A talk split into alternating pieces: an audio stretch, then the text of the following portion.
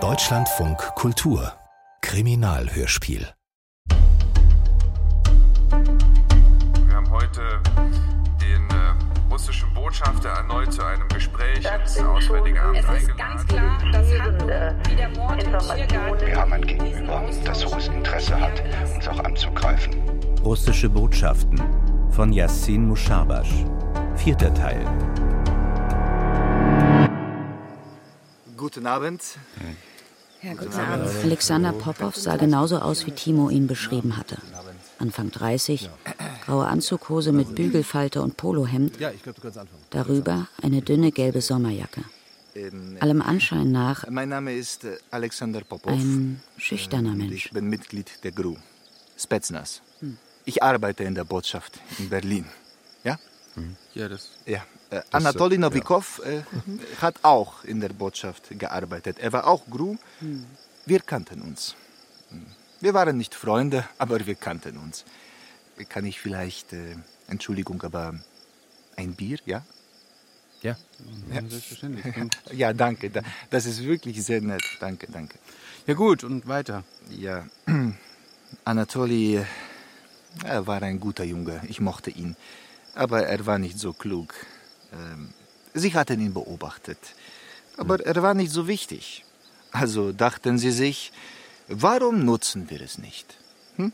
Für uns. Alter Trick, der älteste von allen. Also du meinst, die Gru wusste, dass Nowikow ein Verräter ja, war? Ja, ja, ja. Und sie haben ihm dabei noch geholfen. Er wusste das natürlich nicht.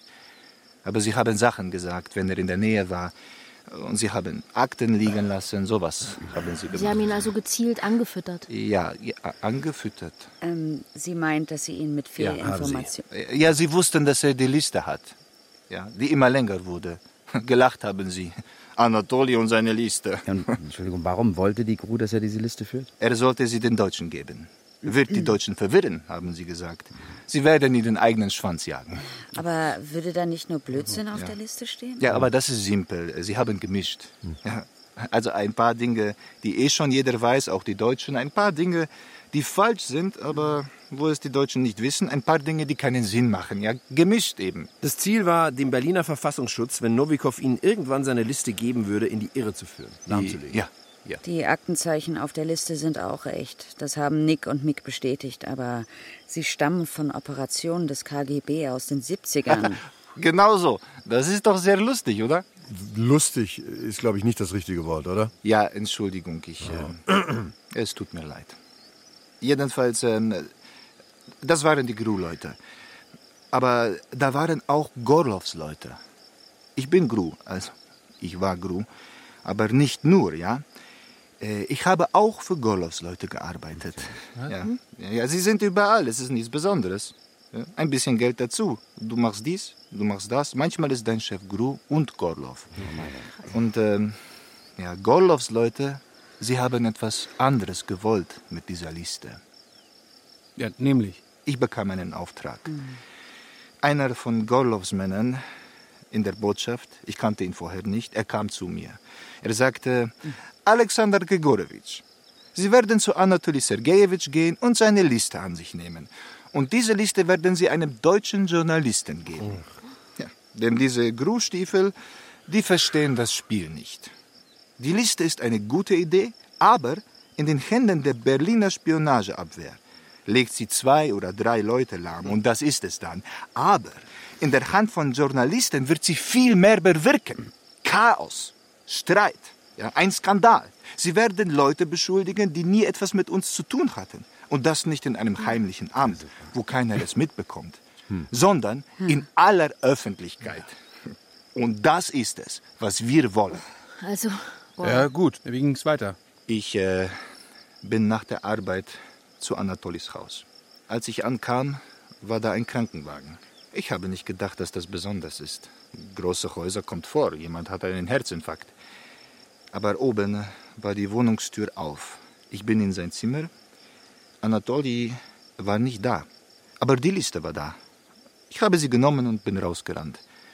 Erst unten habe ich äh, gesehen, dass der Krankenwagen wegen Anatoly da war. Mhm. Und dann hast du mir die Liste gegeben, ein paar Tage später. Ja. So wie Gorlovs Leute es befohlen haben. Aber das heißt, du hast keine Ahnung, warum Nowikow vom Balkon gestürzt ist? Nein, nein. Vielleicht ein Unfall, vielleicht Streit mit den Arabern. Selbstmord? Ich hoffe nicht, aber ich weiß es nicht. Warum musst du dich verstecken? Also warum willst du ins Ausland? Weil die Gru-Leute herausgefunden haben, dass ich für Gorlov arbeite und euch die Liste gegeben habe. Ich bin für sie ein Verräter. Aber ihr, ihr seid ein Problem, weil ihr sagen wollt, was ihr Plan war. Sie werden versuchen, euch zu stoppen. Wir blieben noch lange am Lagerfeuer sitzen, nachdem wir Popow zurück ins Haus geschickt hatten. Ja, ja. Wir glauben ihm, oder? Wir glauben diesem Popow. Josephine saß auf Erlingers Schoß, der ihren Nacken streichelte. Stabil, absolut stabil die Geschichte. Und es hatte nicht viel gefehlt und ich wäre auf Timos sich schüchtern vortastende Hand eingegangen. Die nimmt uns jetzt keiner mehr. Alter Schwede. Das ist so irre, dass wir die ganze Zeit zwei Gegenspieler hatten, ohne es zu ahnen. Erst nach und nach begriffen wir, was für ein Geschenk Popows Geständnis war. Wir hatten jetzt eine Geschichte. Das Allerbeste ist, dass wir jetzt diese Wichser bloßstellen werden und nicht andersrum. Die Story würde in der nächsten Ausgabe des Globus erscheinen. Und am selben Tag in der N Z. Jedes Team würde seine eigene Geschichte schreiben. Lenz Odermann würde im Globus enttarnt werden, das dritte Geschlecht dagegen nur in der N Z voll ausgeleuchtet. Und wir würden alle Verdächtigen so schnell wie möglich mit den Vorwürfen konfrontieren. Mit Ausnahme von Odermann und Adela von Steinwald. Bei den beiden wollten wir bis zur letzten Sekunde warten. Sie können jetzt hineingehen. Frau von Steinwald erwartet Sie. Danke. Es fühlte sich merkwürdig an, in genau dem Moment auf eine Audienz beim dritten Geschlecht zu warten, in dem der Däne auf dem Weg nach Kaliningrad war, um Adela von Steinwalds möglicher Verstrickung in ein Gru-Komplott nachzuspüren. Merkwürdig, das ja, aber nicht wie ein Verrat. Nicht nach der Signal-Botschaft, die ich von Nick erhalten hatte. Zwei Dokumente hatte er mir geschickt. Das erste hatte ich dem Dänen heute Morgen noch rechtzeitig weitergeleitet, das zweite nicht. Das zweite Dokument würde ich erstmal für mich behalten. Für alle Fälle. Wird auch mal Zeit, dass Sie sich blicken lassen. Kaffee? Schwarz, nicht wahr? Ich wollte Ihre Zeit nicht verplempern und lieber warten, bis es was zu erzählen gibt. Danke. Wie viel das dritte Geschlecht wohl verdiente? Mit Sicherheit hatte sie genug, um das Gutshaus ihrer Familie in Kaliningrad zu kaufen.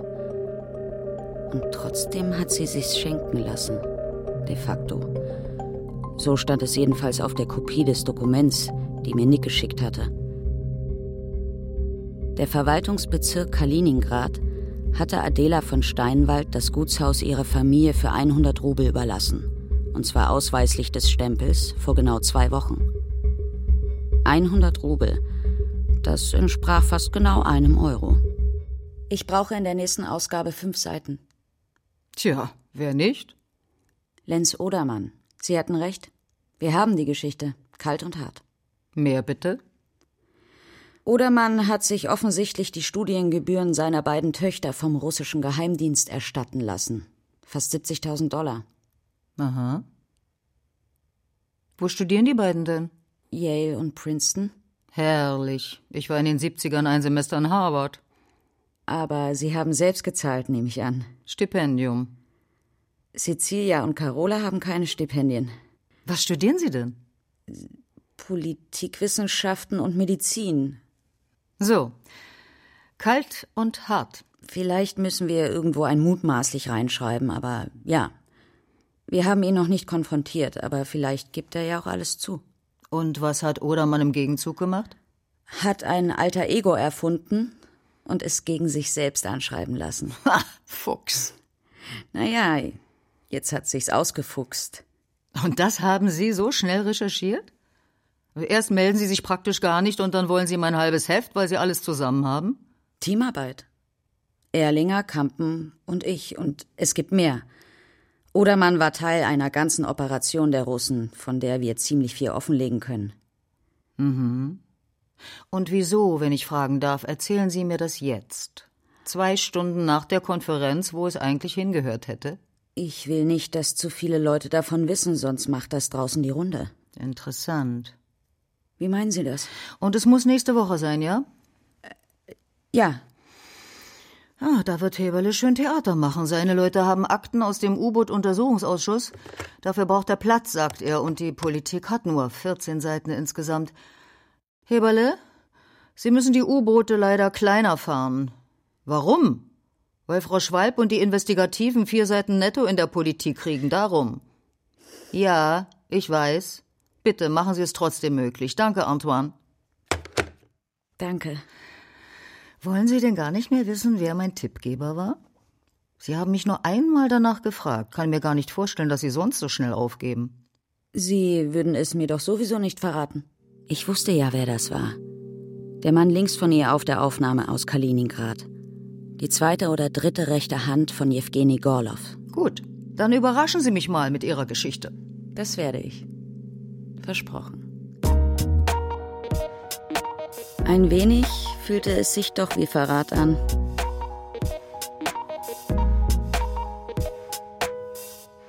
Ich denke mal, es ist wohl das Beste, wenn ich die Geschichte aufschreibe. Nein, Arno, diesmal nicht. Ich mach das. Ich habe die Kooperation mit der N Z angeleiert. Ich war bei Adela und habe die Seiten organisiert und ihr dabei auch noch ins Gesicht gelogen. Merle, vier Seiten sind eine echt lange Strecke und so lange bist du nicht dabei. Ja, Lars und ich... Wir haben Zeitdruck. Wir können uns kein Drama oder Schreibblockaden erlauben. Bin ich für Drama oder Schreibblockaden bekannt? Nein, aber... Ja, was soll dann dieser blöde Spruch? Ich meine ja nur... Du kannst sehr gerne schon mal den Faktencheck vorbereiten. Hallo Merle. Popows Dienstausweis ist echt. Wir haben das geprüft. Ich schicke dir gleich zwei Links von Twitter-Accounts. Sie schreiben über den Globus und die N Z. Irgendjemand auf der anderen Seite wusste offensichtlich, dass wir kurz vor der Veröffentlichung standen. Nicht viel, nur ein bisschen. Einmal. Aber ich dachte, wir sagen es. Hatte ich Nick und Mick zu viel verraten? Ihr habt es zuerst gelesen. Bald erscheint eine neue Hashtag-Lügenpressegeschichte von at Globus Magazin und at Norddeutsche Zeitung. Wieder nichts als Hetze gegen Russland. Verdammte NATO-Noten. Bla, bla, bla. Hashtag Systemmedien. Hashtag Lügenallianz. Und wie geht's voran? Hier, schau mal. Nick hat uns auf diese beiden Tweets aufmerksam gemacht. Unsere Quellen sagen, dass die neue Hashtag Lügenallianz aus Globus Magazin und App Norddeutsche Zeitung schon bald mit einer riesigen Volksverdummungsaktion herauskommen wird. Die Tweets vermehrten sich wie Fruchtfliegen. Innerhalb einer Stunde waren es Hunderte. Deutsche Medien, Norddeutsche und Globus suchen russische Agenten in Deutschland. Es ist zum Lachen. Selbst vereinzelte englische Tweets kursierten mittlerweile und russische. Glaubt ihnen kein Wort. Die Soros-Muschis von der Qualitätspresse haben ein neues Märchen für euch geschrieben. Von Damokles Recherchegruppe waren dabei. In ein paar Tagen in at Norddeutsche Zeitung und at Globus Magazin. Ich fühlte mich wie in einem Zimmer, das sich mit immer mehr Kakerlaken füllt. Globus und N Z beim Lügen erwischt. Auf Gernhards Blog sah ich plötzlich oh. mein eigenes Bild. Lars, Arno, kommt sofort her, bringt die Laptops mit. Die feuern aus allen Rohren. Dieses Mal haben die Reporter sich vorgenommen, unliebsame Kollegen in ihren eigenen Reihen zu treffen. Wahrscheinlich sind sie bei der letzten Gehaltsrunde zu kurz gekommen und wollen sich jetzt rächen. Was macht man, wenn man seine Chefs loswerden will? Sie als russische Agenten liefern. Na Logo. Russia Up To Date ist schlimmer, viel schlimmer. Oh Gott. Auch hier prangte ein Foto von mir auf der Website. Daneben eines von Adela von Steinwald. Globus recherchiert seit Wochen gegen eigene Herausgeberin. Strippenzieherin im Hintergrund aber ist die als überehrgeizig bekannte Merle Schwalb. Im Globus dürften die Zeichen nun auf Sturm stehen. Das ist sie. Oh, irgendwann müssen wir mit ihr reden. Ich, ich kann das nicht. Willst du das vielleicht übernehmen? Ich? Sehr witzig, nein. Euch kennt sie am längsten, euch traut sie am meisten. Ihr müsst das machen. Los, jetzt. Sie soll uns vertrauen, wir liefern. Okay, okay, ich mach's. Ja? Scheiße, scheiße, scheiße. Sch- Ja, Adela, hallo. Ja, Arno hier. Ich, ja, Adela, bitte. Natürlich. Adela, bitte. Was? Na, natürlich nicht. Ich. Die Spetsnaz denken, sie sind im Krieg.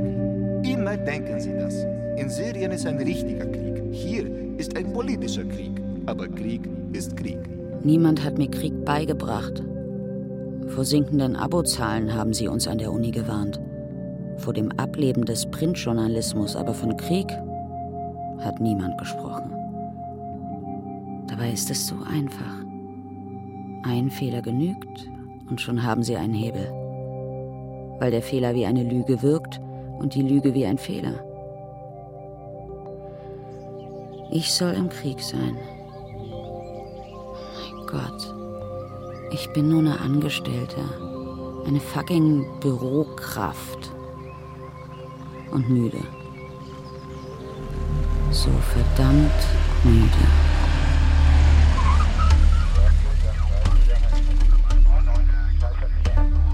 vier Uhr dreißig. Ein halbes Dutzend Polizisten läuft auf das Nebengebäude zu. Zwei von ihnen mit gezogenen Waffen. Hier spricht die Polizei. Alexander Popow. Kommen Sie heraus. Die Polizisten scheinen genau zu wissen, dass keiner von uns Popow ist. Sie schubsen uns vom Gebäude weg zwischen die Autos. Er hat seine Hände oben. Kaum ist er bei den Polizisten, werfen sie ihn zu Boden und fesseln ihn mit Kabelbindern. Kameras blitzen auf. Alexander Popow. Sie sind vorläufig festgenommen, wegen des Verdachts des Mordes an Anatoly Nowikow. Guten Morgen, Frau Schwalb. Wie geht es Ihnen? Ja, geht so. Können Sie mir erklären, was hier los ist? Gestern gab es einen anonymen Hinweis an die Polizei Neukölln. Der Anrufer hatte zufälligerweise die Meldeadresse von Popow zur Hand. Und außerdem diese hier. Gru, oder? Ich wurde über das Ganze nur informiert, weil Nowikow, wie Sie ja vermutlich wissen, eine Quelle des Verfassungsschutzes war. Hm. Ich weiß auch noch nicht alles, aber ja, der Anruf kam von der Gru, keine Zweifel. Was bedeutet das alles? Dass es denen um Sie und Ihre Kollegen geht, Frau Schwalb. Die Gru-Leute haben herausgefunden, dass Popow sich hier aufhielt. Also hätten sie ihn auch entführen oder töten können. Haben sie aber nicht. Es ist Ihnen offensichtlich wichtiger, Sie und ihn zu diffamieren. Zu diffamieren? Sehen Sie die beiden Fotografen da hinten hinter dem Polizeiwagen? Ja. Die gehören nicht zur Polizei. Ich tippe auf Russia Up To Date. Und gleich taucht hier noch ein Kamerateam von denen auf oder sitzt schon irgendwo in den Bäumen. Das lassen sich die Russen nicht entgehen. Ich habe gesehen, was die gestern mit Ihnen angestellt haben, Frau Schwalb. Heute wird es schlimmer. Hm. Viel Glück. Für eine Fake-Story. Deutsche Journalisten verstecken russischen Mörder in Brandenburg.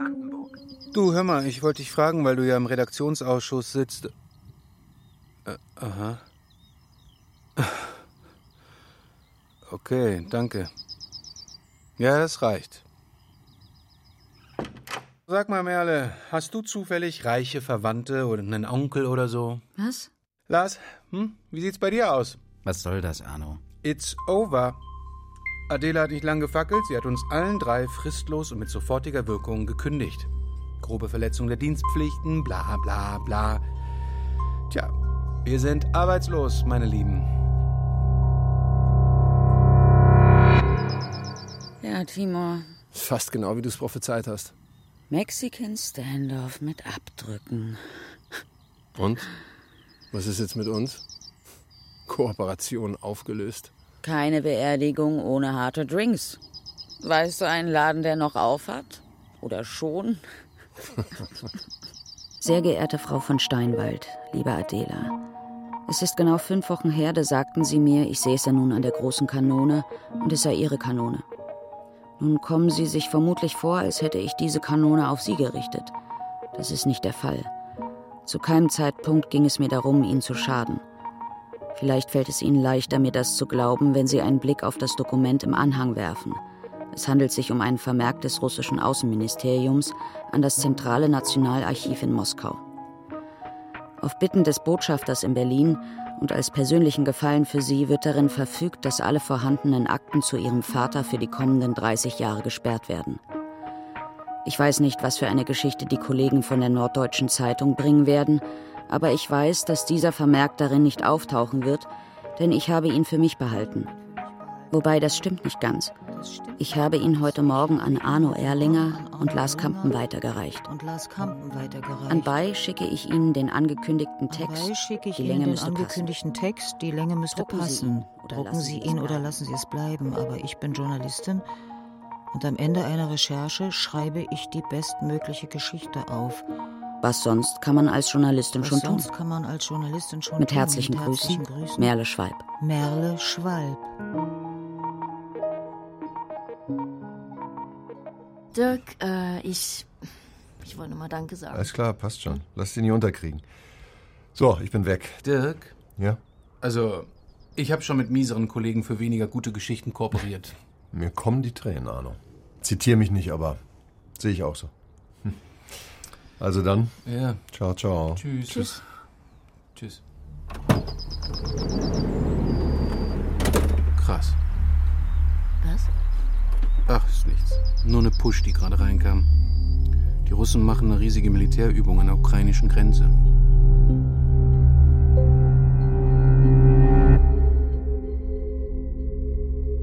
Falsche Fährten, Fake News und ein Toter. Von Merle Schwalb. Mitarbeit Arno Erlinger, Lars Kampen. Zwei Monate vor seinem Tod begann Anatoly Nowikow damit, abends die Tür zu seiner Wohnung abzuschließen. Etwas, das er zuvor nie getan hatte. Der siebenundzwanzigjährige lebte im belebten Berliner Bezirk Neukölln, als Nowikow vom Balkon seiner Wohnung im dritten Stock stürzt und auf dem Asphalt aufschlägt. Direkt neben den Stühlen eines arabischen Restaurants. Er stirbt noch am selben Abend. Nach Informationen des Globus hatte er sich rund ein Jahr vor seinem Tod beim Berliner Landesamt für Verfassungsschutz als Selbstanbieter gemeldet. Die Staatsanwaltschaft Berlin führt in dem Fall als Verdächtigen den neunundzwanzig Jahre alten Russen Alexander Popow. Er sitzt zurzeit in U-Haft und hat sich bisher nicht zu den Fragen geäußert, wie weit die Tentakel der Gru in Deutschland schon vorgedrungen sind bei ihrem Versuch, die öffentliche Meinung zu beeinflussen. In diesem Zusammenhang ist eine Hinterlassenschaft Nowikows von ganz besonderer Bedeutung. Ein von Hand verfasstes D I N A vier Blatt, zweimal gefaltet, überschrieben mit den Worten: kürzlich abgesicherter Helfer für Einflussoperationen.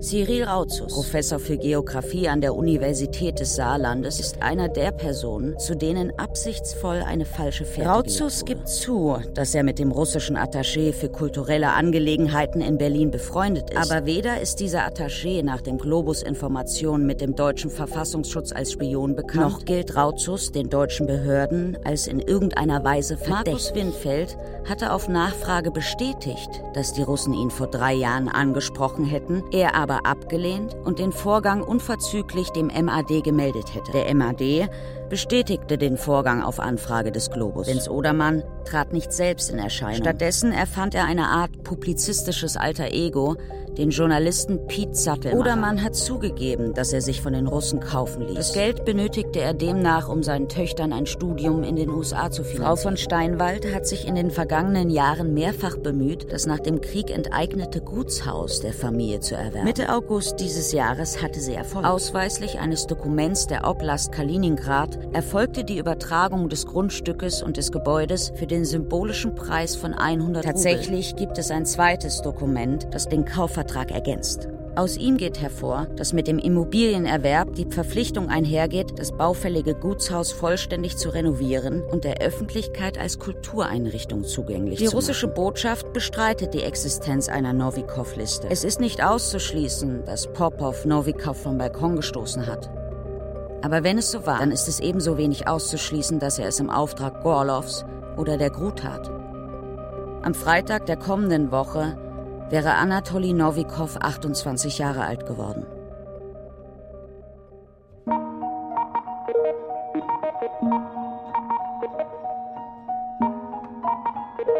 Russische Botschaften von Yassin Musharbash, Teil vier. Kann man sagen, dass Staatsterrorismus im Ausland Teil der russischen Außenpolitik ist? Ganz klar, dass Handlungen wie der Mord im Tiergarten... Wir haben ein Gegenüber, das hohes Interesse hat, uns auch anzugreifen. Mehr als hundertfünfzigtausend Soldaten an der Grenze zur Ukraine zusammengezogen. Mit Jenny König als Merle, Tilman Strauß als Timo, Felix Knop als Erlinger, Konstantin Lindhorst als Kampen, Jörg Hartmann als der Däne, Birte Schnöing als Josephine und Raphael Stachowiak als Alexander Popow. Sowie Njamandi Adrian, Barbara Becker, Ulrike Bliefert, Romanus Fuhrmann, Stefan Gorski, Florian Kleine, Imogen Kogge, Wladimir Kornejew, Benjamin Kramme, Olaf Ölstrom, Tina Pfohr, Joshi Riesen, Barbara Schnitzler, Daniel Sellier und Gundbert Warms. Komposition Martin Hornung, Ton und Technik Thomas Monajan und Philipp Adelmann, Regieassistenz Jörg Meister, Hörspielbearbeitung und Regie Wolfgang Sesko, Dramaturgie Jakob Schumann. Produktion Deutschlandfunk Kultur zweitausenddreiundzwanzig.